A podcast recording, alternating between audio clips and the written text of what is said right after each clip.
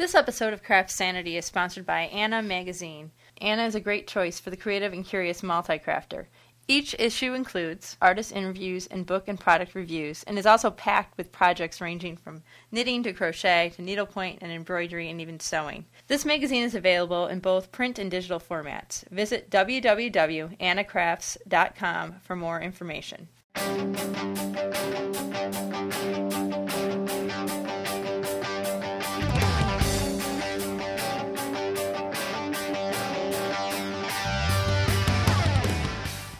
Hello, everyone. Welcome to episode 96 of the Craft Sanity podcast.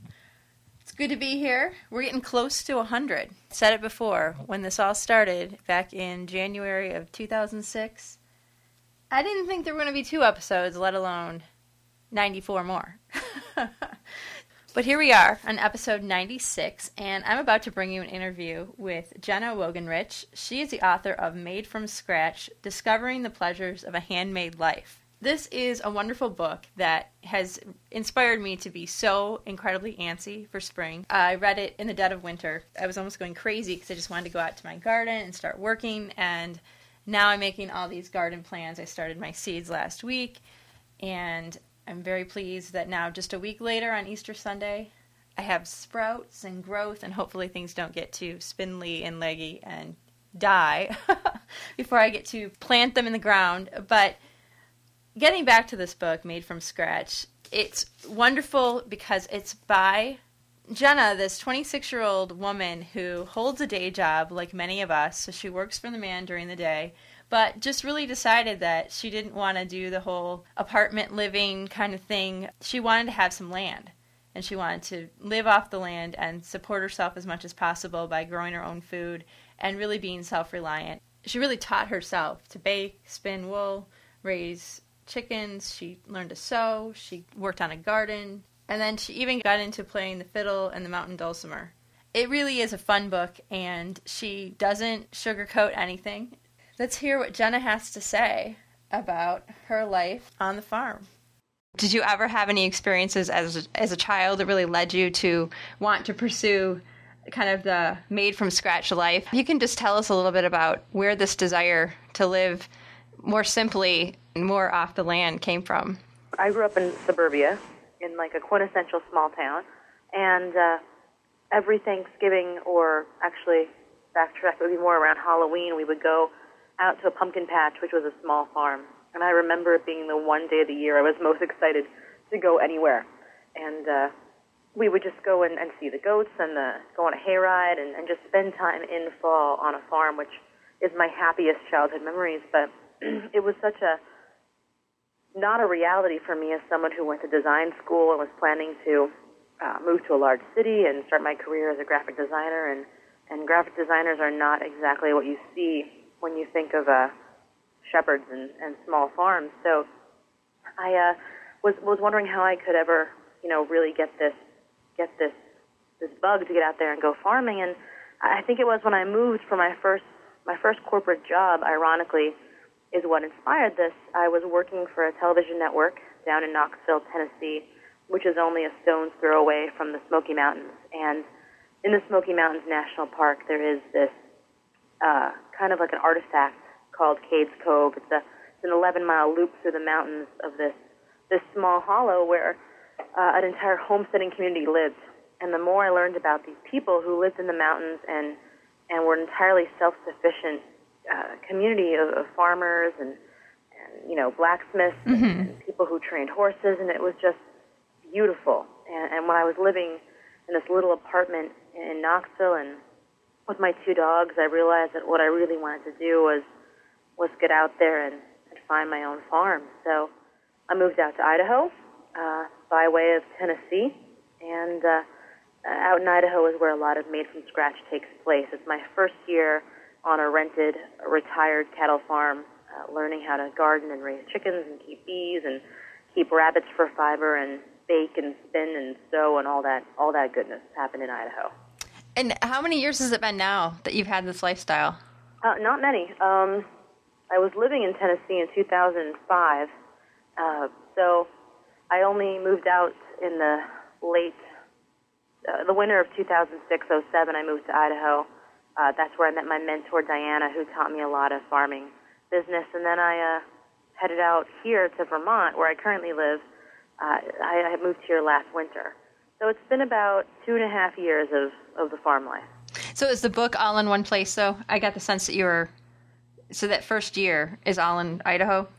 It all it was not all written in Idaho. I, I finished up the book in uh, in Vermont, but it all takes place that first year in Idaho. Yes. Yeah. Well, and that's really interesting too. How you ended up? Uh, did you plan to write about it right from the beginning? No, I, I um I was doing all this stuff, and I was on the phone with a good friend of mine in Delaware, um, Maryland. Oh, she would oh she would be so angry if she knew I called it Delaware. I was uh talking with a good friend from Maryland, and uh, we were she she I was just telling her about the stuff with the chickens and uh, learning to bake my first loaf of bread, and and you know how I was doing all this as a renter who didn't actually own any land, and, and she just said off the cuff, you know, you should write a book about this, and because I've been I've been writing a lot, not not anything as prestigious as a book, but um, I did some research on how one puts together a book proposal, and I just I just gave it a shot. And uh, Storey Publishing bit, you know, they they took that they took the bid, and and uh, and here we are. Well, that's really cool. So, did you send it out to several places? Just I sent it out to a couple, but I sent it out to all um, places that I knew would take like an unsolicited manuscript, and I sent it to places that I knew published exactly this kind of stuff. I didn't I didn't really try to send it to anyone, you know, big and fantastic. It really went to small fantastic places. Well, and that's that's that's just smart because mm-hmm. you know otherwise you're wasting your effort and postage on uh, if you throw out a wide net and then I mean obviously you played the you played the game right because you have a book now. you know? yeah, I don't really believe it yet. I mean I've I've seen the book, but I I mean it just seems like a very unrealistic thing for me to have done. Yeah, because you were were you 26 the year of the no? How old were you the year of the book? I got the I I made the book proposal when I was 24. Okay. And I signed the book deal, like the contract, on my 25th birthday. That's great. So it, it came out. Um, it came out this year while I was 26. So it's been a couple of years of a process, but but here it is. Yeah. So you were on the you were living in Idaho then when when you got this um, when you put your you know got your book deal and how far into that first year were you when you were when you knew that okay yeah I'm really writing a book about this. Um, it was probably very um, early spring. I had already had some chickens. I already started my garden indoors. I was already spending as much time as I could at my uh, mentor's farm, learning from her, and and I realized I was just make without without really making any manifesto, just making this entire lifestyle change. And I, I was already very active on my own blog, and I was just you know writing about it constantly. And I was you know, my friend pointed out, you're already writing a book about it. It's just not published. So why not pull this stuff together and see if anyone is interested? And so it all takes place in Idaho. Yep. And and I would say I was I was halfway in. I had my bees ordered. I had my uh you know I had all my stuff in motion when the book when the book started. Well, and it's such an interesting thing to do because a lot of people in their early 20s, you know, it's it's not you don't hear about, especially young women going off and you know getting their own property. And I, mean, I think a lot of us want that, but maybe we just don't. We hesitate, you know, longer than we should. And I, th- I was really struck by you. You make the decision and you you go and you do this. And of course we're just seeing everything in this one year snapshot you know of your life. Um, but it was really i thought wow this is great. And then i'm like well I, want, I can't wait to see what happens because i'd like to keep bees. And you know and i from reading along with your experience it's it's definitely um, it's a little tricky. But but um, you know it's it's it seems very rewarding nonetheless. And and so for you with the experience of writing the book did that change at all you think your experience during that second part of you know you have the first half of the year you're just kind of doing your thing and then you get a book deal and you know have another half year that you're really trying to chronicle and and later put together in this book form? Did it do you think it it changed it or elevated your experience at all since you knew that okay i'm documenting this for people to read later on?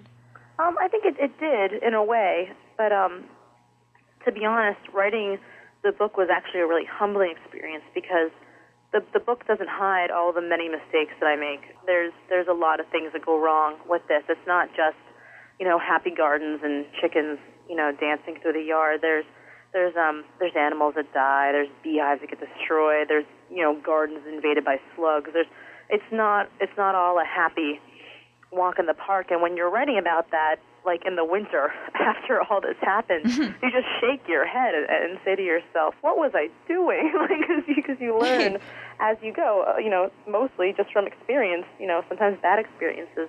So, um, so so a lot of mistakes I made in the beginning were made way before the, the book was a reality. So I could write about those as they happened, but as things went on, um, with uh, there was an, there was a kind of sad chapter about uh, a, a death of a, of a, rabbit I was keeping. Yeah, I just reread that. I was I was kind of going back through um, because it's been a while since I you know have read you know, I've read kind of parts of the book and then I wanted to make sure I came back to it and had read the whole thing. Um, yeah, I came back to that part and I was like, man, I, I think one of the things that we the people people do that we, we think oh we want to have this farm and this massive garden and the you know sheep and all this stuff. And it's romanticized in our heads of like this mm-hmm. perfection and this wonderful you can almost hear the music playing as your you know the dream rolls you know in your head. But at the same time um, your book i thought you did a great job of of just revealing what the experience is really like. Because i think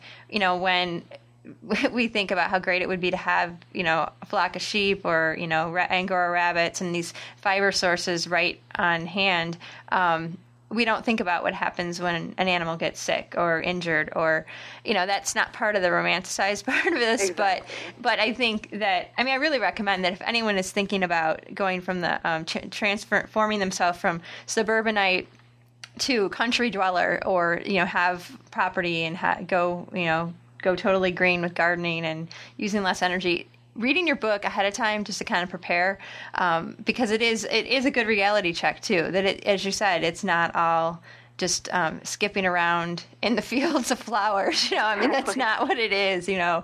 And um, but i think if anything i think it makes it just it's real. It comes across as a real experience and not just I mean, if you would have left all the parts out that were disappointing or um, the things that didn't come off exactly as you'd planned um, i don't think the book would be as interesting. Yeah you probably agree with that. Oh yeah. Yeah. I mean I, I think you're not doing anyone anyone who's interested in planting their first garden this spring or maybe you know looking on craigslist tonight to see if there, anyone's breeding angora rabbits in their city.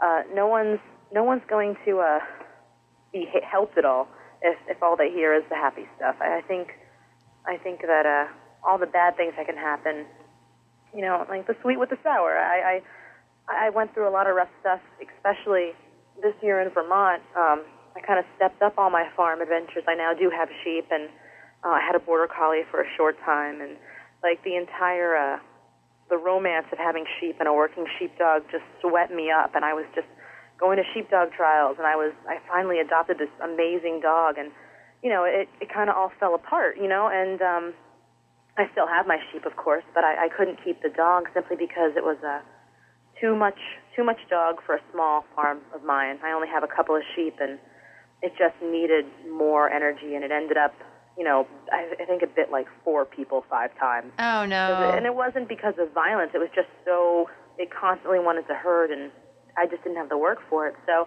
if I ever get to write a second book, like made from scratch too, there'll be more. But um, the dog's now on a full working farm and has a great, a great life up north in the Northeast Kingdom of Vermont. So it's um, she's she's much better off where she was. But uh, but yeah, there, there's a lot of down stuff that happens with um, kind of crawling uphill on your own dreams. But but after all the bumps and bruises and trips to the emergency room and, you know, all the mistakes I made with the garden and, you know, animals that passed away or, or everything. I, I the good the good times I've had doing this stuff have, have definitely outweighed the bad. And and I think if you really care about something, I, I think anyone would agree with that. I mean mm-hmm. it goes the same for, you know, working for your first, you know, five K, all those horrible runs, you know, they they make you know, it's worth it when you finally cross that finish oh yeah, definitely, definitely. So, um, but but but yeah, so so so yeah, it wasn't always great, but uh, it all happened, and what didn't happen that was well. You know, hopefully that'll serve someone who uh, is out there starting their own first garden or getting their own first bees. You know, they'll learn from my mistakes. And I made the same mistake you did when um, it came to my first garden. I decided I wasn't going to start with small garden. I was going to do it 20 by 20. Oh, now goodness. imagine that I'm I'm in suburbia. You know, I was in Mm-hmm. a different house. I had a little bit bigger backyard, but it was absolutely insane. And I did it on an overcast day. So my husband and I are out there turning the soil. Um, which is essentially just clay, um, and we're Wow. out there. I mean, it was a disaster. Like the part where you're talking about like trying to remove the grass from the area that you wanted to garden, I was like, oh my gosh, I totally can identify with that. The calloused hands. I didn't think to wear gloves either, and this it was just a massive area, way much, way larger than I needed. And um, when the sun came out the next day, the sun was not even shining on the oh. garden. I mean, it was like partially in the sun, but most of it the house was blocking. It was ap- it was an absolute disaster. There was only full on sun for a very limited amount of t- time. And this is something in, in, when you get the seed catalogs and you're all excited, sometimes in your haste, you know, you just go out and you're like, okay, I'm making my garden. I'm going to do this mm-hmm. stuff. And I, I thought that, you know, the points, you know, the things that you did and, and, the thing, the tips you give, because I think the structure of the book is interesting too. Because you talk about kind of what, tell people kind of what you did, how it went, and then okay, here's some stuff. He- The next section always is, you know, here's what, here, here's some tips for you, and um, you build some authority and street cred with your reader because we get to see, okay, this this woman really, she did this, she lived it, and I am going to listen to her because she knows she's been through, she's been through a, a little bit here. Um, so I thought that was really, int- but yeah, I had to laugh about the garden part because I was like, yep, I, I did that because you did a pretty big garden too, or tried to. Oh, I, I try. And it's funny because people who, if you don't garden and you're listening to this, you may hear 20 feet and be like, "What? That's my living room. Like that's Right, nothing. right. Like I can walk across that in four seconds." You know, Yeah, which but- is true. But when you're out there with hand tools trying to, you know, fight the earth, it, it's not. Oh, it's yeah. not a walk in the park unless you have. a rototiller or something. Yeah, and we didn't. I mean, we were just We trying to do I this. never did. I Yeah, it's absolutely insane. Yeah, I still don't either. And then I ended up doing the raised beds, and they were like, I think, um, like four by four or six by six or something. I mean, it was it was very small. I think four by four, four by six. I can't remember, but it was much much smaller than the Exactly. the yeah. And it and it worked out great. But it's just um, and I moved them to the other side of the yard. I made sure I paid careful attention to where the sun was. Yeah. Um, you know, beginners' mistakes. Um, and then you went to you got a little braver and went to um, was it beekeeping next? I think so. Yeah. Yeah. It, it, it's it's not really. It's written in some order of of the seasons. It, kind of the garden was kind of point one. Well, chickens were point one, and then and then the garden was next, and then beekeeping was what followed suit. You always install your bees in late April or May, no matter where you live in in the country, and and uh, beekeeping was something I really wanted to do. But it's it's like it's like the garden. It's something you read about and get so excited about, and you're you know you're you're getting carried away and you're looking at beekeeper shirts on Etsy that are really cool. you're so excited about this new life as a beekeeper and and then the day comes where you have to install the hive and you're you're terrified. Even if you're not scared of bees, you're terrified because you're holding 10,000 of them. Yeah, even though I know I knew you lived because you wrote a book, you know, I figured I know she lives. I know this ends well, but I was like, oh my gosh, I wonder what's going to happen now. I mean, because I was really worried about you, and I'm like, you know, uh, I was actually reading the book at the gym. I'm on a like elliptical machine, and it's you know trying not to get too dizzy, and um, you know, I'm just like, oh no, I hope she's okay. you know, it's, but yeah, that there was some suspense there, even for me as a reader. Um, Well, I was I was in a lot of suspense. I can imagine. Well, my my uh, the person who was teaching me about a lot of this stuff, Diana, was telling me the first time she installed bees, she had nine crawl into her uh, into her head net, like Oh her my- mask of oh her my veil, gosh. and they they all stung her neck.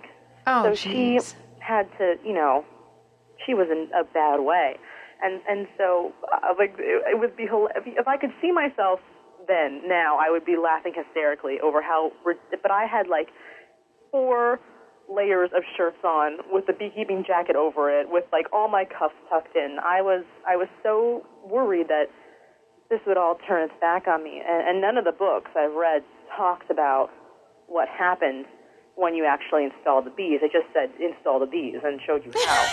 and none of them said, oh, they come at you, they fly out. They, they didn't tell any of you that that stuff. So that was the one thing I wanted this book to explain. What happens when you dump bees into a box that don't want to be in a box? Right, right. Nothing happens. You're, I'm sorry to ruin the suspense, but they, they all go into their hive, and they're usually so drugged by the smoke and happy to not to be in a box anymore that they go to work on these combs that are already sprayed with beeswax. They kind of know their job, but man, I was uh, I was nerve wracked. And uh, this year, one of my coworkers decided to get bees, and so I, I installed her hive too.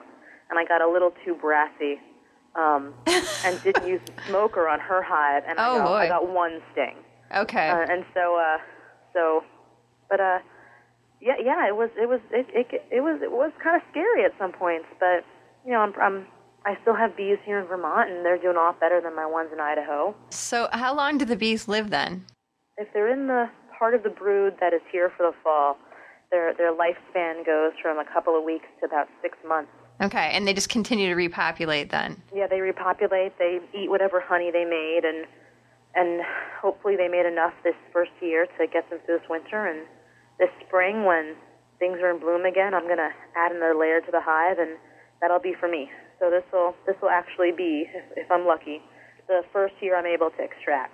Oh wow, that's exciting. It is exciting. It's yeah. really exciting. Yeah, there's a guy that I work with that um, he's in another department, but I know he comes through and he, he asks, you know, if anyone wants to order honey from him. And I haven't gone out to see, like, I'm totally going to probably do, try to do a podcast or something about, you know, about how, it, you know, extracting or something about beekeeping and honey because I'm totally intrigued. Um, been kind of obsessed with the idea of keeping bees after realizing, oh, somebody else that works here Has- has them. yeah, because it kind of makes it uh, it seem possible. And I know you met, you actually met Diana at work in a corporate Mm-hmm. setting, which was really interesting too. Because I'm thinking, oh, she must have been at like a fiber festival or something when she met, no. and that's really interesting too because it was someone with a corporate job that you could relate to who had this like really cool life at home. Yeah, and I, you know, a lot of people don't realize it because, I mean, beekeeping, chickens, and gardening is not something you usually wear on your sleeve. It's just a part of people's lives. So you'd be surprised, no matter where you work, there's probably someone, uh, and if maybe not where you work, maybe someone's, maybe a, uh, you know, a kid's parent at your school that you can kind of know. That there's usually just a couple degrees of separation between you and and someone who's doing some form of homesteading. And I think if you're polite and not, you know, a fear biter, but they'll they'll happily have you come over and, and show you what you do. But um, I mean, the first step, if you're interested in bees, would be to just, you know, talk to your coworker and say, "Can I come? Can I come watch you this spring install a hive? Can I, you know, be a part of this process?" And I, I think if you watch it from the ground up, you get a little more, you know, you get a little more wind in your sails. You get excited to take it on yourself. But well, I don't know what your rules are in your in your own. Yeah, I fear that they're probably not uh, real conducive to that. Um, yeah, I caused a big firestorm just by um, having two kayaks under my deck, Oh, which I didn't think were which I didn't think were were visible. You know, um, so yeah, I got an uh, an official neighborhood association letter for that, and um, yeah, people didn't realize listening to the show that I am a rebel. Um, I, I am a rule breaker um, when it comes to my neighborhood association. Yeah, so we promptly took care of that problem, but um, yeah, it's crazy. I have resisted the urge to put to um, install the. Kayaks in the snow for Christmas with some lights and maybe Oh, like a Merry Christmas fantastic. between the two. Can you imagine? I mean, so I have all these like really, really um, kind of sassy ideas that go through my head, but I, I try not to. I mean, I have small children, so I really don't want to like draw any fire, you know, from.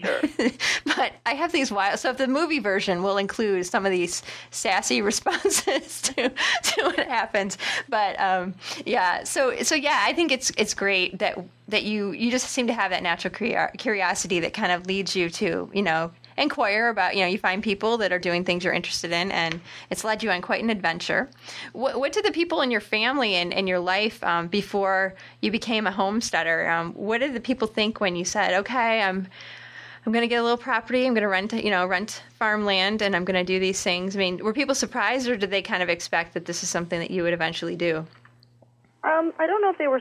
They, they were definitely not on board. They weren't. they, they weren't. Uh, they weren't. Uh, you know, in any way derogatory or disrespectful. But I got a lot of the same question, and the same question I got from family and some friends were like, "Why? Like, why do this? You can you can go buy bread and honey and eggs at the grocery store for less money than it costs for you to buy one really good like garden rake. Like, right why right are you putting your like the question was it was more confused and i think it was more uh concern really my my my parents are sweet wonderful people but the idea that their daughter was living in a farmhouse by herself in the middle of northern idaho with you know uh, all these things going on. You know, a hive of bees. You know, you know, living alone. The fact that there's still grizzly bears in that area, it just made them nervous. So. uh Yeah, and rightfully so. I, you know, I, Yeah. have, I think you and I, if our child was doing that too, you know, we would probably be a little, little concerned. Yeah, concerned, just a little concerned. Yeah, and where do they live? Where do your parents live? They live in the same town I grew up in. They live in Palmerton, Pennsylvania, which Okay. is a, a little, you know, a small town and an hour and a half north of Philadelphia. Okay. And uh, uh, I think now they have come full circle and, and just know that this is what I what I want to do indefinitely. So I mean, they met my, they came to visit this summer up to the farm here in Vermont, and my mom absolutely adored the sheep, and so she thought they were fantastic. So So the sheep won her over. they, the sheep won her over. And so you have, you said, how many do you have? I have three sheep. Right Okay, and do you have them named? Well, they came with names. Oh, they Their came with- They came with the names uh, Sal, Marvin, and Maud. Oh, I love all, You know, if um, I have a I have a I have a blog where I kind of keep everyone up to date, and I think everyone who reads the blog has a secret affinity for Maud, the very angry sheep. it. Uh, Just likes me very much. So, but everyone else seems to get along fine here. yeah, and so have you been able to, um, have you done anything with any fleeces yet? Not yet. I got them just this past uh, late August, early September. Okay. I actually brought them to the farm in the back of my car. Oh my gosh, really? Yeah. All three? Was wait, all three? Wait, all three car, all three sheep at once? Yeah. if And you- yeah, what kind of car are you fit In driving? the back of a Subaru Forester. Oh, that's hilarious. I have gr- some great photos. I'll have to send them to you. Oh my goodness. But, uh, You've had a lot of livestock and or wild animals in I have. your, in your the back of my car yard. has seen much wildlife and farm animals. uh, Yeah, because you've picked up uh, little chickens from the little chicks from the post office and Yep. all kinds of stuff. My goodness! So it's just uh, you know, and that's that's really cool too, though, because I think a lot of times people think, okay, I don't have an official uh, sheep transporting vehicle, therefore I cannot have sheep. You know, it's just like you're just kind of finding you're making do with what you have. I don't even have a pickup truck. Are you kidding me? Yeah, I you're just put- station wagon. yeah, but hey, it's working. You know, It is. Yeah. was it hard to get sheep into a station wagon? No, it's like getting a very stubborn Saint Bernard into, Into a station anything? wagon. You have to like lift it up by its front feet and then give it a kick and not a kick, but you know, lift up its back legs and A gentle tap to the rear. Yes, exactly. And, you know, you know, we had, it was it was it was actually easier than I thought it would be. We just kind of put them in, and then they just kind of laid in the back and thawed as we went over the 20 miles back to my uh, to the farm. But yeah, the sheep were sheep are the least work of all the animals I have here. They're they're pretty low maintenance. Yeah, they just want to be fed and yeah, then pretty much left uh, alone. fresh water and a dry, warm place to sleep, and they're set. And they do their thing. So, are you? Do you have plans for the the fleeces when you um, get to get your first? Uh, you have your first shearing. First shearing is this spring. Yep. Um, since I have such few sheep, and there's other people around my neighborhood that have sheep, we're going to uh, kind of find a day where we can get a, a sheep shearer to come. And I, I don't have the skills yet to shear my own sheep. I'm going to take a class this summer for sure. Uh, what's great is that no matter where you live, you probably have a, a state extension that offers all Oh, sorts of mhm. agricultural classes. Yeah, which is really great. Absolutely. Yeah. So you're gonna. I'll take those. But this year, um, the, the plan is to keep, you know, a good chunk of the fleece here to process by myself on site. You know, everything from washing to carding to spinning to dyeing to knitting. Like the whole process will happen here. But I'm hoping this year to do, um, to do the whole beginning to end process for a hat and a scarf, which I'm hoping to wear to feed the sheep that fall and winter. That oh, that'll be cool. yeah, that'll that'll be my that's my own personal goal for this flock. But what what I don't process on site will be sent to a really small wool mill where you bag and number your stuff, and then you are sent back um, yarn and or if you order it, wool blankets from your own fleeces. So Mm-hmm. hopefully, um, we'll have some warm stuff here. Well, that'll be fun. But uh, yeah, I, I'm brand I'm brand new to.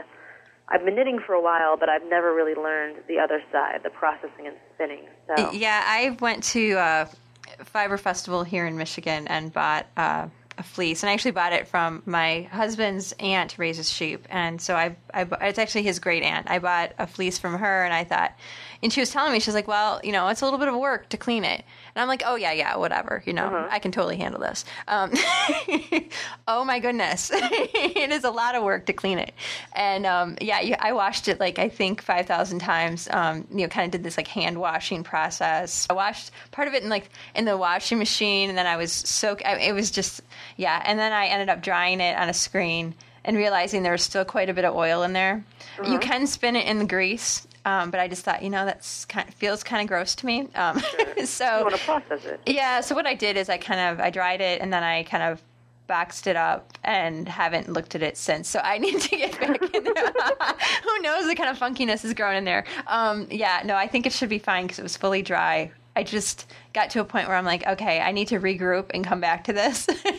and then I just started spinning the processed wool that I had instead. But um, but I think that it would be a, a, much more um, it's going to be a really special experience for you and that it's they're your sheep. I think that's going to be really cool to actually know the sheep that you're going to be um, making this cool stuff. You know, um, go from sheep to scarf. I was going to say shawl, but you're going from sheep to scarf and hat, and then go back out and feed those sheep. That's going to be fun. That's that's the goal. That's what I'm hoping for. Yeah. You, know, you never know what's going to happen. You never know if, you know, there's a million things that can go wrong, so you don't want to get too ahead of yourself. Or Yeah. Well, I think that sounds like a pretty reasonable thing. You know, unless um, you know, I don't know, someone steals the the sheep or something. Which Yeah, don't well, I mean, it's it's silly to say that, but I mean, they could get loose and you know get run down by a neighbor's dog. You know, there there's a lot of things that can go wrong with life. Well, see, and that's that's. Are you the type of person? I know for me, like I worry. I have an Alaskan Malamute, and when I leave my house, you know, for whether I'm going to work or we're going to a, a you know going to be gone for the day or whatever, I'm always worried about my my aunt. You know, my this dog. I'm like, oh, you know, it's really cold. We got to make sure she's inside, but I don't want to be inside for too long. And I'm just imagining, like, my husband was laughing when he hears me say that. Oh yeah, I'd like to have a sheep. He's like, are you kidding me? you worry so much about the dog. I mean, if you had more creatures to worry about, I mean, it's really. But I mean, because they're like your family. I mean, do you feel that way about your animals? Um, I do. I mean, I have two dogs that are absolutely my roommates. I always say that Jazz and Annie aren't dogs; they're just roommates that are broke without, you know, without cars. Yeah. so they're just kind of always hanging out right there. Yeah. Yeah. So I, I'm really attached to them. Um, I love the chickens. I mean, the chickens here I raised from chicks right here on the farm, and and uh, the sheep I've had. I mean, I got them as adults, but I've I've really got. When you only have three sheep, you really get to know their personalities from spending time with them every day. But there is a little bit of a a distance um, with me with some of the animals. I mean, I know that the chickens are here for eggs, and that you know they're, they're that's really their job. And if some, I actually haven't lost any chickens yet, but if I did, it wouldn't be a you know an awful traumatic experience. it wouldn't be like yeah. losing one of my dogs. But Yeah. but uh, this year I actually raised a Thanksgiving turkey for my family, and I went through the entire process of you know having a day old turkey to having you know going with it to the day that it went to get processed. You know, and and, and even helping out in, in that process. Oh goodness. And it was yeah, it was it was quite an experience. Were you okay? I mean, was it okay? I mean, because I I know how you reacted with the you know another situation in your book. We won't give it away, but where you you lost one of your animals, and you know it was it. Well, how was that the Thanksgiving? Well, I, I went into it from day one knowing that this was. I mean, my thought was I'm personally a vegetarian, but my family certainly isn't, and I would feel better as someone who who isn't for animal cruelty to, to bring them an animal that I know had this amazing outdoor, free range, completely organic life. And uh, what happened was uh, this turkey was gorgeous, and it was a, a very clean, quick, um, peaceful end to its life when that came. It, it, I was fine with it. I was, you know, I helped pluck the feathers, but didn't. now did you actually put the animal down then, or did, no, I no? some neighbors who actually raise, you know, free range turkeys. Oh, okay. So they uh, they did it. professionals did it. I, the last thing I wanted to do was botch that job. you know. Oh, right, right. So um, I watched and learned and everything, but but no, I I mean I was okay with it. The the the irony to it all was my family refused to eat it after the animal was processed. They they were too wigged out at the idea that they had seen pictures of this bird on the blog, and when they visited, they saw it walking around, and therefore, to them, it was like you know eating the family dog. Really? So I ended up uh, trading it for herding lessons with a with a sheepdog training instructor in Massachusetts. Oh wow! So it went to her family, and and I mean, it certainly wasn't a wasted right, a right life, but. Right, so but, you go through all that trouble to try. Well, and... I was actually going to be my first non-vegetarian meal in you know over half a decade. I was planning on having a little bit just out of respect for for the animal, and uh, uh, no, it didn't happen. They just they they got a butterball. They did not want to know the animal, which is you know that's one of the things when you when you when you dive into homesteading or providing any food for yourself, you're so wrapped up in the process because it's something you want to take part in. You right. want to grow that food from right. seed. You want to have chickens and you know have their eggs, and and so you're kind of in love with the romance, even even the bad times of having a farm. You just expect other people will be just as excited as you are. Mm-hmm. And one of the things you learn is, oh, that I learned was to really drop that righteousness because that you know that self righteousness because not everyone wants to know what's on their plate. You know, some people just prefer to not think about what's, you know, on those styrofoam trays. To them, it's just a different shaped piece of broccoli, you know? so, so I learned the hard way that, you know, not everyone wants a uh, organic free range turkey for Thanksgiving. Some would rather just, you know, get the butterball because they never met the bird.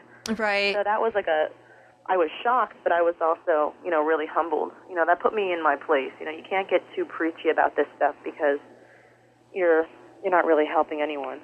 Well, I think too. I mean, th- that's one of the things that, as a society, most of us are so far removed from raising our food mm-hmm. that it's easy to kind of block. Like, be like, okay, I'm getting styrofoam, the turkey on the styrofoam in the styrofoam container from the grocery store, and not think about you know, what kind of life did that turkey have? Was it a free range or was it held captive in a small area its entire life, fattened up with who knows what injections and then killed? You know, I mean, because that's a very unpleasant thing to think about. But at the same time, um, I think more of us need to think about that you know a little bit more and it's really yeah i can imagine that well i covered us i was at doing a story about stray voltage on a farm they raise cows and I had gone out there and I was hanging out with this family for, you know, I'd be spending like whole days out there. And uh, one of the thing, one day they, you know, took a break for lunch. Well, they took a break for lunch every day. This wasn't really a special thing, but they, uh-huh. one person went out and uh, one of the sons, you know, this family of farmers, one of the, the sons went out and got some Wendy's, you know, and they asked me, you know, do you want something? They came back with all these burgers and, they used the hood of the pickup truck as like the table, you know, and everyone's standing around eating and we were standing right by the pen where With the cows the cow? were, and I could eat fries, I could drink the Coke, but I could not eat a burger. And, and they laughed at me. I just said, I can't do it. We're right by the cows. And they're like, they don't know. I'm like, I just feel really weird about this. And I, am not a vegetarian, uh-huh. um, but I was just like, I couldn't, I mean, as a city girl, I, I mean, I don't think about where the burgers come from as much as the people who raise sure. who raise the cattle for to be processed but you know so for me i was like and it really freaked me out a little bit like how can you guys eat this right in front of them? And they're like well they don't know. I mean this is it's not like they're advanced creature. And i'm just like well how do you know they don't know? I mean i was just totally freaked out like city girl you know and they thought that was really hilarious. But um, it's just one of those things where you know we, we just i mean a lot of us just don't even think about it. And so i think i can understand where this would change your whole perspective entirely to be raising the animals and witnessing the whole process it does give you a whole nother you know respect for for um, you know the whole the whole process of, of you know how food is gets on our plate you know because we just well yeah absolutely. And, and it did i mean two years of i mean i'm in no way a full fledged farmer but two years of making the care of farm animals part of my life has changed my perspective on them. I'm there's no way i would have raised an animal for the table my first year because i had a whole different a whole different attitude about farming. But um, Diana, my mentor, had a working um, free range cattle and chicken and egg farm. And while the, the bulk of the money they made on the farm was, you know, free range eggs, they had beef cattle. And um, I don't know, I, I never ever ate any of the uh, the Carlin's meat just because in my mind, you know, I'm, I'm still a vegetarian, but I realize now as someone more involved in sustainable food and and you know small farms that if you're gonna eat meat, that's like the absolute best kind to eat because right. it, it lived this amazing, great life outdoors with people attending to it, you know, personally every day, and you know, it always. So I kind of was. What's another thing I learned as a vegetarian and someone who's really interested in, in animal welfare? When when you are a vegetarian, you're not actually doing that much to help the animals you're not eating because you're not spending your money, your, your voting dollars on free range or sustainable farmed meat. Right. So it's actually, if you are out there and you love to have a good burger and you don't want to think about that burger, when that's fine. That's fine. but now everyone's thinking. Now everyone's totally thinking about that burger, though. Exactly. I hope no one's eating a burger right now because you know it's going to be real tough. Well, you know. Yeah, yeah. It just it's you know there there's a lot to be said for spending the extra couple dollars on you know free range sustainable food products because that animal's quality of you know quality of life is what you're spending that extra money on and the more people who do support those businesses the more humanely food animals will be treated in the country, which is kind of a big deal to me. As someone who, who wants to have a life of raising animals, you know, for people's tables, I, I think it's important to support the people who are doing it correctly. So, so do you feel like this lifestyle, like homesteading and CSA farms, and just um, the whole people becoming more aware and wanting to be more connected to their, their food and how it's brought to the table. I mean, do you think this is growing? I mean, people are growing, the interest is growing in this, or do you think that this is something that, um, that it's kind of about the same as, I don't know if you've met people um, or anyone's told you that younger people seem to be getting more interested in this? I think awareness about food has become much more mainstream. I think, I think 30 or even 20 or 10 years ago, nobody really thought of words like locavore or slow food. I mean, these are relatively new fads for very old ways of eating. Mm-hmm. But uh, I, I think awareness is becoming almost almost trendy among people, and the more people lean towards you know greener and sustainable living, the more you know generally better eating habits go hand in hand with that. I mean, I mean, making food is what we do with our resources. That's how we all get by. So, yeah, I, I think it is growing. I, I think uh, I think now with the way technology is, you know, ironically, the internet is getting more and more people interested in farming. Right, because you can go and check out, you know, blogs and read about other people who are doing some of these things, and I'm sure people like. I mean, I'm sure you've inspired a whole a delegation of people to uh, kind of take the plunge. Who people who were on the fence, I think you helped push them off on the other side. You know, I can't express enough. If you're listening to this and you're thinking like, I don't know, a garden, chickens. I mean, eh, it, it's it's such it, it's an it's a job. It's it's extra work, but it's it's not this like grueling, debilitating lifestyle. I think that's the main thing I want to express. You can still have a dairy goat and watch the Daily Show. Is that what you do? I. I mean, um, you don't have a goat, but you. I don't have a goat, but but I mean, yeah, I I, I try to. I'm I'm definitely a pop culture junkie. I definitely um, can't live without you know buying a new CD every week. You know, I just I'm I'm I feel very tuned into uh, what's going on in the modern world. But I mean, I spend my 40 hours a work week as a web designer, you know, strapped in front of the internet. So it's really nice to come home and feed the sheep and light a fire in the fireplace and play the fiddle and, you know, get some eggs and make dinner and just, you know, almost have the opposite life of where I work all day. So I, I don't know. You can have your cake and eat it too if you're not too fussy about your cake. yeah, well, that's a good point. Yeah. So, so for you, uh, where do you plan to take this next? Because you've, you know, kind of, um, it seems like you keep adding things as you go, and that's usually how it happens. You know, people kind of, you know, get a little more brave about what they're doing.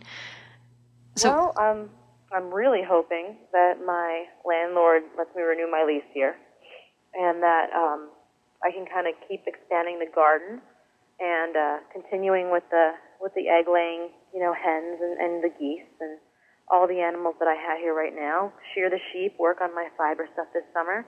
Uh, the goal is sometime, if I can ever, you know, get myself to that to that status to afford to actually buy land. Um, I'm, I'm certainly nowhere near that now.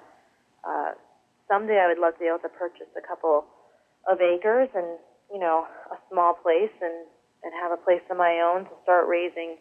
Uh, uh, so, you know, I'm hoping to raise organic or sustainably raised lambs and have a full working sheep farm. Oh wow! So the goal is to be a full time writer and shepherdess in my life. That's that's kind of the big goal, just to write and herd sheep, which is is not a very popular way to live among 20 year olds in modern America, but that's what I'm that's what I'm, that's what I'm aiming for.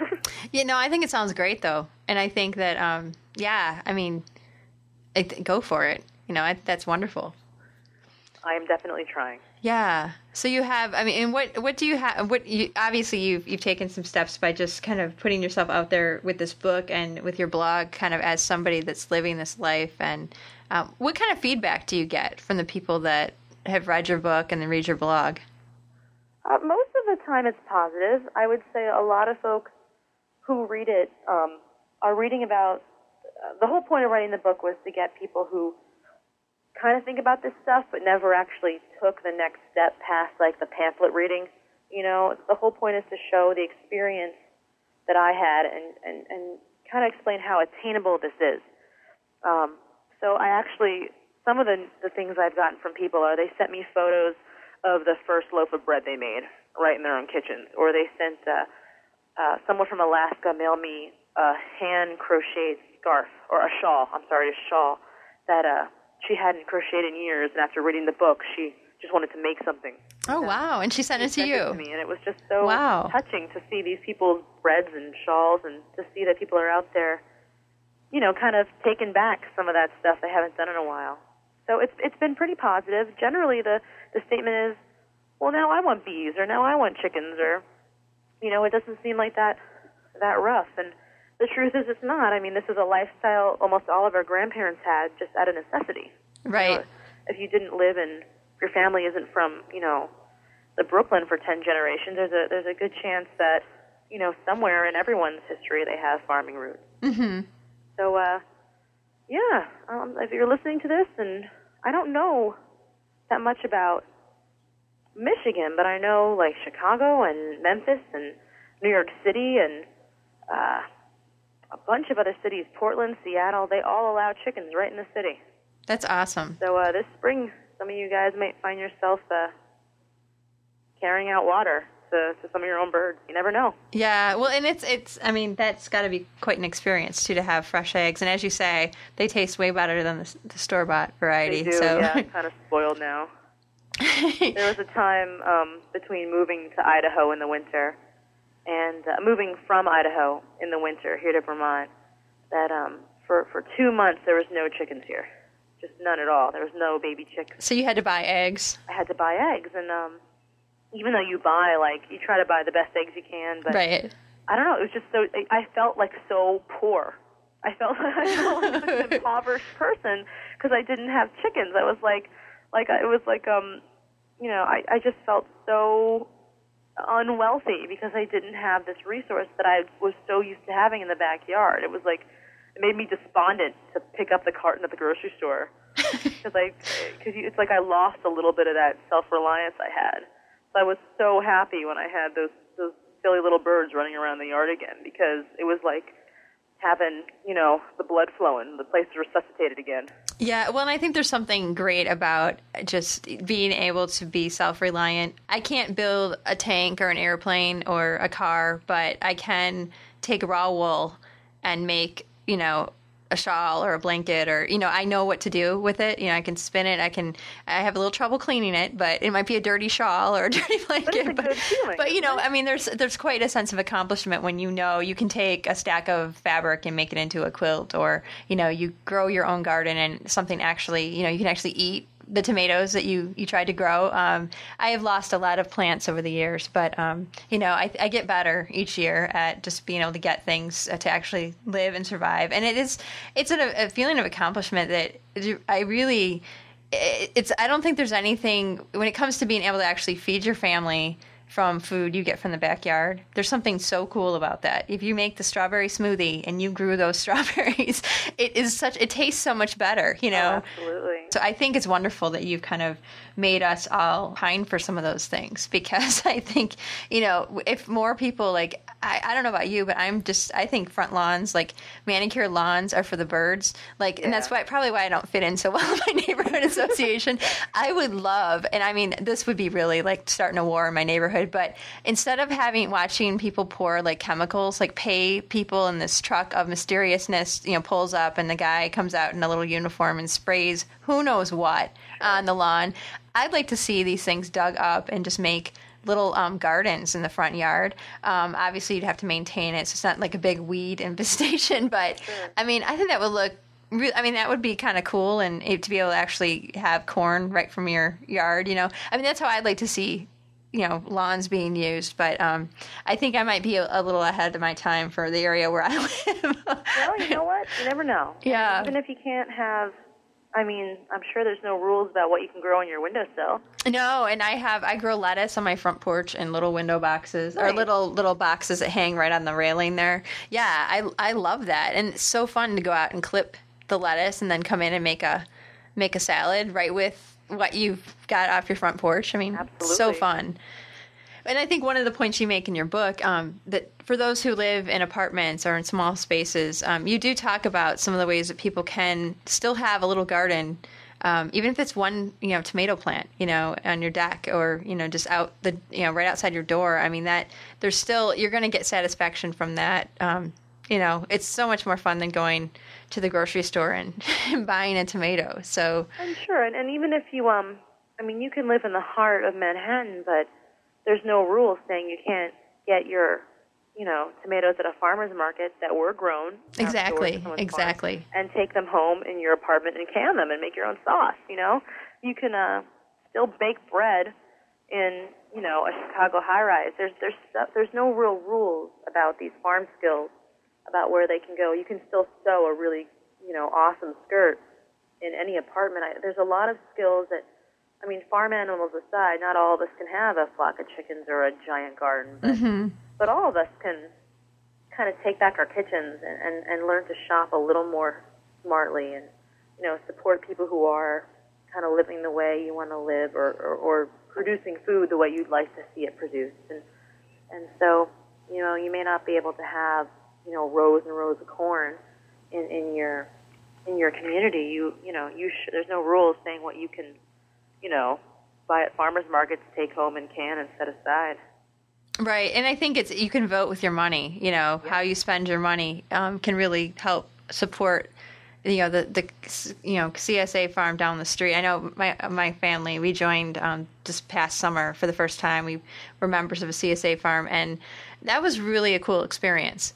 You know, because you get to see the same people on the pickup day. You know, and you go home with all this really cool stuff. That I mean, there were vegetables I had not even. You know, I was like, wow, I've never tried this. But you know, it's like you you figure out how, what how to cook it and there's at first you're like whoa what do i even do with this you know but it's such a fun experience when you try something new and it tastes great and the kids are even eating it you know Yeah, but look at that. I mean, look what you gained from that. You probably learned a bunch of new recipes and Yeah, and I think it's the great thing about it is I didn't have to have the stress of trying to grow something because you, as you said in your book, sometimes you get carried away with the seed packet. You know, you order like you know I did this too. I ordered all kinds of different wild varieties of, of plants and so forth. And i didn't i wasn't successful with raising all of those to a maturity. And it was disappointing where i can um, if you belong to a csa farm and you you have a farmer that's been doing this for years um, it's definitely another way to ensure that you're going to get you know if the climate and the weather cooperate mother nature's on board with the plan you're going to get a great harvest and it's really fun. Absolutely. yeah.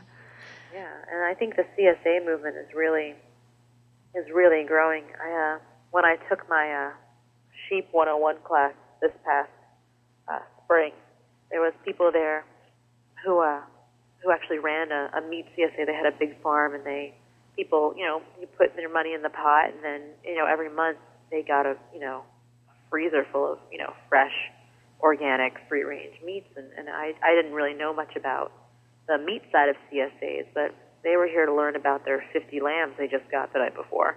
So it was uh, it's it's interesting to see all the all the ways you can kind of get more involved with your food. hmm Yeah, and you're right. You don't have to have like rolling acres, you know, and a home in the country to do that. And I think that's one of the great things about what you're doing is you're kind of showing people what they can do right now without having to wait to come into t- loads of cash and buy a hundred acre farm, you know, Yeah, because for a lot of us that might not be how things shake out, you know, but to be able to know that you can have that great experience of being a little more self sufficient. You also talk about in your book how you try to, when you need supplies for your kitchen, you head to the antique store before the, the um, kitchen section at the, the local department store. Oh, absolutely. I'm I'm kind of addicted to old stuff.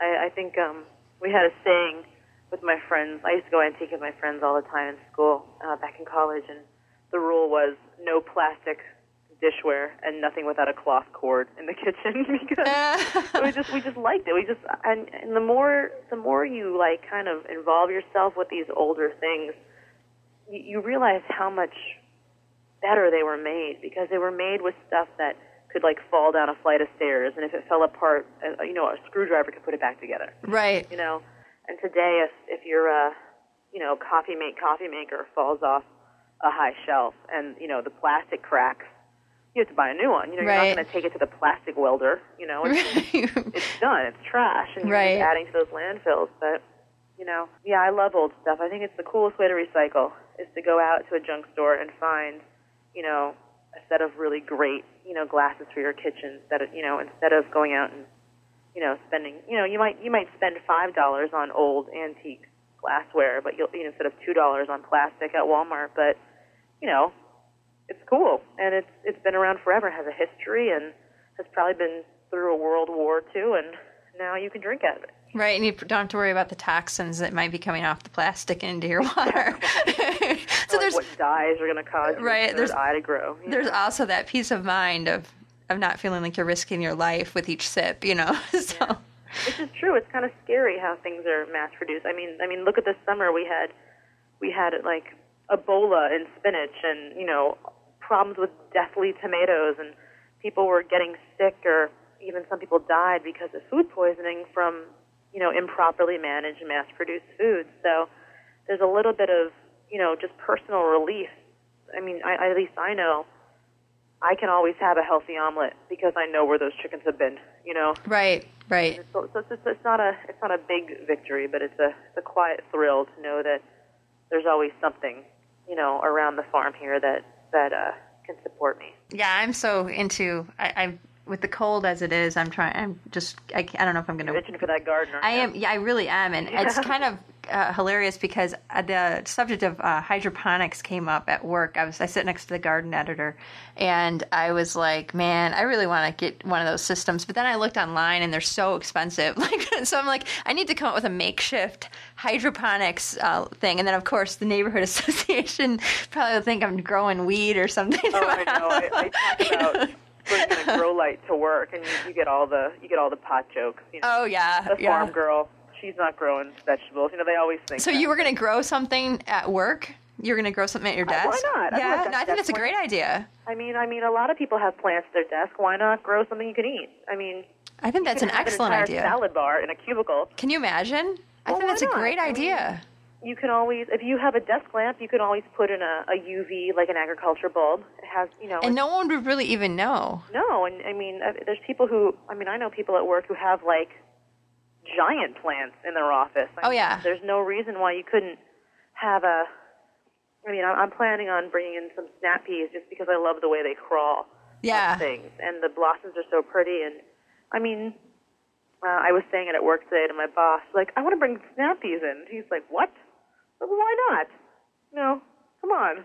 So No, I think that's, and you might be on the verge of starting a serious like workplace revolution because I think. Workplace no, can you imagine though? Like, if do you know how much happier employees would be? I think if they had like food growing at their desk. I so. I mean, could you imagine if you see a pepper? Like, of course, it takes quite a bit of time to grow the pepper, but if you're at your desk and you're like, okay, you know, and every day you're checking the progress of the pepper, you have almost a different experience than you would have with your garden. Because I know, I don't know about you, but I'm not out every day, like, study, like, because, you know, at work you have those moments where you're like, okay, you're trying to, Space out. yeah, and you just, and to be able to watch, like, food growing, I think that would be excellent. I, yeah, and I mean, I mean, I, I, you, you know, your neighborhood association may not allow a garden, but I bet you your work office could care less if you grew lettuce at your desk. Yeah, I don't think anyone would even. No, and know. I think I think if a couple of your coworkers saw how easy it was for you to do it, since you're already there eight hours a day, right. you know, I'm certainly you're not going to forget to water it. You're not going to, you know, it's going to get plenty of attention. So you're not going to have problems with weeds. So when they start seeing that for lunch, all you bring in is like is you, a jar of salad dressing in a bowl. and then you have everything else. I could see that get being pillaged though too in the workplace. People like Ah, she's got spinach over there, you know. yeah, like you see some of those really nice uh, cherry tomatoes in their salad. You're like, hey, hey, wait, that was my tomato. yeah, you might be onto something there. well, The I mean, next book not? might be workplace, uh, you know, made from scratch, right at your desk. You know, Yeah. the Grown- other side. grown what up- happens behind the office walls? office space, office space gardens. Yeah, no, I think that's a great idea. Yeah, I'm. Uh, have you ever tried hydro- hydroponics, like the indoor? No, I haven't tried them yet. I just um, I've done a lot of. I've actually had a lot less luck growing stuff indoors than I have outside. I've um, I've learned personally that starting seeds in the ground, I have a much better shot of them making it than me trying to transplant and harden them off and, and move them outside. Yeah, because there's has whole like with even if you have a, a light, it you have to you know adjust the height of it and all that. And my seedlings always look really spindly and sickly, and then they die. Yeah, I had the same experience. It's- it's- so- you just need to, but I mean, it's trial and error. right. I mean, I'm, I mean, there are things I planted indoors that made it, but I mean, I, I know there's. They, you always hear the story of, of the of the new gardener that walks next door to her 85 year old neighbor who has a giant garden of the most like beautiful food, but he's only growing peas, broccoli, tomatoes, and lettuce, and Right. they're gorgeous. And and she, asked, you know, you, you ask your neighbor like, how do you have such an amazing garden? He's like, well, I only grow what I know how to grow. Right. Like if I killed it, I don't grow it here anymore. Like so, you just get, you know, I kind of did that myself. I, I gave up on all the stuff that I failed miserably at because I really wasn't going to eat it that much of it anyway. Right. So Right. I've, I'm be, I've become gangbusters at tomatoes, snap peas, broccoli, and um, this is my first year with pumpkins, and I actually was able to carve my own jack o' lantern this year, which was a a big deal for me. That is excellent. Yeah, I haven't I haven't grown a pumpkin yet. yeah, I mean Yeah. they weren't big pumpkins, but they were definitely pumpkins. Well, if you're carving it, it's big enough. It's Exactly. big enough, you know. it, it's a it's it counts. It counts. Well, that's wonderful.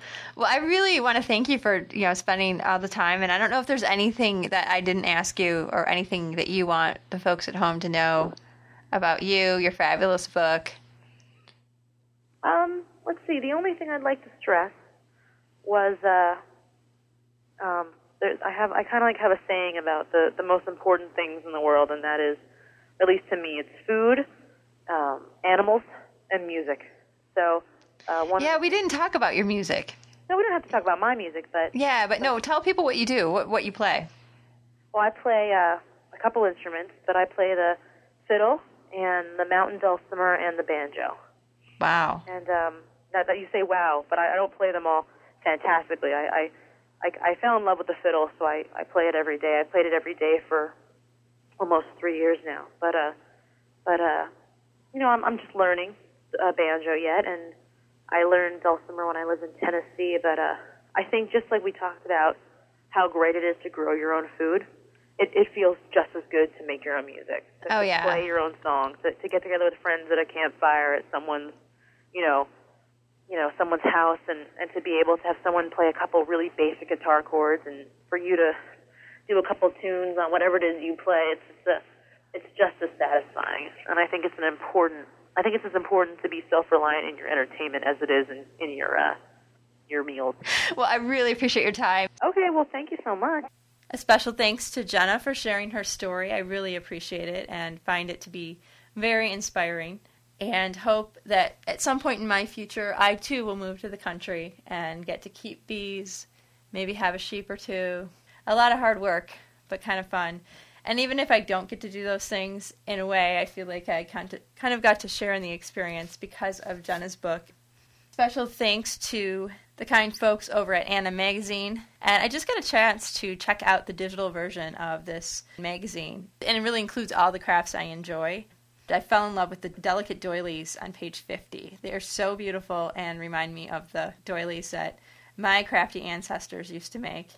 I'd like to make some doilies in non traditional colors, some bright doilies to maybe frame and put on the wall. Because I really feel like the doily is kind of like the marathon of crochet. I haven't done that yet, and I would really like to try it sometime. So, thank you to Anna Magazine for inspiring this new goal. If you want to find out more about this magazine, it's available in both print and digital formats. So, you can visit annacrafts.com to get more information and find out how to subscribe. And if you'd like to become a sponsor of Craft Sanity, you can find more information at craftsanity.com under the sponsors link. And we really would love your support as I'm inching closer, closer and closer. It's been baby steps, but I am really moving forward with making Craft Sanity a bigger part of my professional life. You know, a weird thing happened. I think I told you guys about a year ago I went to Detroit PBS to record a little mini interview with the folks producing Knit and Crochet Today. And it was a chance for me to be interviewed, which was really crazy because I'm normally interview- chasing after talent, interviewing people. And this was a, a, case where they, Candi Jensen, the producer of the show, had asked me if I would come and uh, talk about craft sanity. And of course, you know, I was like, absolutely. So I went and did this little interview. I was sick. I always get sinus problems around this time of year, no matter what I do could drink all the orange juice, be try to get sleep. It just nothing seems to work. So I happened to be in a massive like sinus flare up and coughing. It was it was awful. So but I pulled it together and I went because I thought, you know, this kind of opportunity doesn't come along every day. So I went, did the interview, and you know, just kind of came back. Thought, wow, that was really fun, and was kind of like, well, even if my segment is cut in the editing room and it never sees the light of day, that was really fun to go and go behind the scenes of the show and see how they put it together and meet the people and get a chance to hang out with the crochet dude and Kristin Nicholas and Brett Bara, who is the host of the show. And it was really fun. So I guess I was half expecting to be cut out of the show. And then when they didn't, when uh, the, I got a box with the DVD set last week and just kind of let it sit there on the counter for a couple hours, and I'm like, you know, wow, I guess this really happened. So I opened the box and popped in the DVD and watched my segment, kind of cringing a little bit, like, oh boy, what did I even say? Because as soon as it was over, I had no idea what I said. This is the funny part. I watched this thing kind of like, you know, with my eyes squinted, closed almost, like just kind of ready to, to cringe. And, and I didn't do anything really terrible, which was a relief. I kind of noticed I look very tired, but, and I knew I was sick, but I looked very, very happy and so excited to be talking about craft sanity and I don't have a mirror in front of me when I do these interviews and when I put these shows together. And I often have to quickly put this together and then get back to my real life, you know, as this journalist and mom. And, you know, I, I don't dwell very long on anything I'm putting together for Craft Sanity. And unfortunately, you guys are not getting my best efforts. You're getting the effort I have left after I've done everything else I have to do in my life. And I kind of want to change that because after seeing this little clip, this is not a clip on, I mean, being on the show for me is a huge deal. You know, there are other craft people out there who have been on bigger shows and gotten way more exposure, and, you know, I'm not trying to be famous, but one of the things that that clip did for me is it gave me a chance to kind of see myself and see just how important this is to me. I mean, because I know it's important to me, but it was kind of interesting to see, be a year removed from the interview and kind of get to see myself talking about this, and it really inspired me to kind of light the fire behind some of these projects that I have going that are craft related, and you know, just finally, uh, instead of just standing in the doorway of the plane with the parachute on my back, the instructor saying, "All right, it's go time. You've trained for this. You know what to do. Just go. Pull the cord. The chute's gonna open." And just hesitating. You know, I'm finally, I'm finally getting to the point where I'm actually gonna gonna do something. You know, I'm gonna jump, and you know, it's kind of funny that it took me seeing a video of myself on a PBS show to make you know to kind of make this decision. But yeah, so you'll be hearing more as things unfold. And I don't think it's going to be any kind of grandiose unveiling of anything in particular. I think it's just going to be an announcement of a change that has been a long time coming. But I guess what the reason I bring this up is because I think there are probably a lot of you that have been kind of have these dreams that you put on hold, just like I have. And um, you know, if you have any chance or any, if you're able to make that change now, you know, seriously think about that and try to do everything you can to make the change because I think, you know, we never know how long we have on this planet. And it just seems like a shame to waste time, especially if you know what else you should be doing. So I'm going to try to practice what I preach because so far I've been doing a lot of preaching, not so much practicing about living my own dreams. So, you know, and I'm kind of curious to see what craft sanity could be if I spent more time on it. So, you know, and it's kind of scary because, you know, there's not a whole lot of ad revenue coming in because, you know, I haven't had time to really focus on the business side of it at all. So we'll see what happens, you know. And I just want to thank all of you for tuning in and telling your friends about the show and blogging about it because it really is still kind of amazing to me that anybody even knows about the show and listens to it. So thank you so much for that. I'm going to be taping a new batch of shows coming up. So get ready for those. And also visit craftsanity.com every now and then and check out announcements for giveaways and other things that you can get involved with. Uh, I know I actually do have a giveaway going on right now for a copy of the Knit and Crochet Today DVD set. Candi Jensen sent me a copy to give away, and it's really cool because you get all you get 26 episodes, and I've learned I haven't watched all the episodes yet, but I've learned something from every single episode. It's really interesting because it's like stuff that you know, when you're doing a pattern and you're like, oh, I don't really know what this means, it's kind of cool to watch this. And I'm like, oh, that's what that means. Okay, you know, and it's really going to speed things along.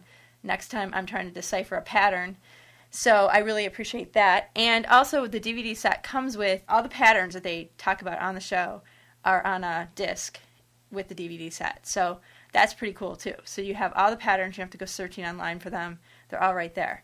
Uh, the deadline to enter is April 25th. So good luck, everyone. I'm very happy to pass this along. This is a great prize. This is really a fun one. So be sure to head over to craftsanity.com to enter. And as usual, if you have any comments for me, anything, any stories you think I should be covering, please do let me know. And in the meantime, I will get out my list of the infinite list of guests that I hope to have on the show largely many of the names supplied by you folks, which I really am grateful for. I'm going to try and see if I can cross off a few more names in the next round of interviews. So, in the meantime, craft sanity, my friends. It works for me. Thanks for listening to the Craft Sanity podcast with Jennifer Ackerman Haywood. Visit craftsanity.com for more information about today's guest and links to subscribing to the podcast. Want to support the show? Follow the link to vote for Craft Sanity on Podcast Alley once a month. You can also make a donation or buy goods at the Craft Sanity store. Have a suggestion for a future guest or have other feedback? Email Jennifer at craftsanity.com. Thanks again for listening to Craft Sanity.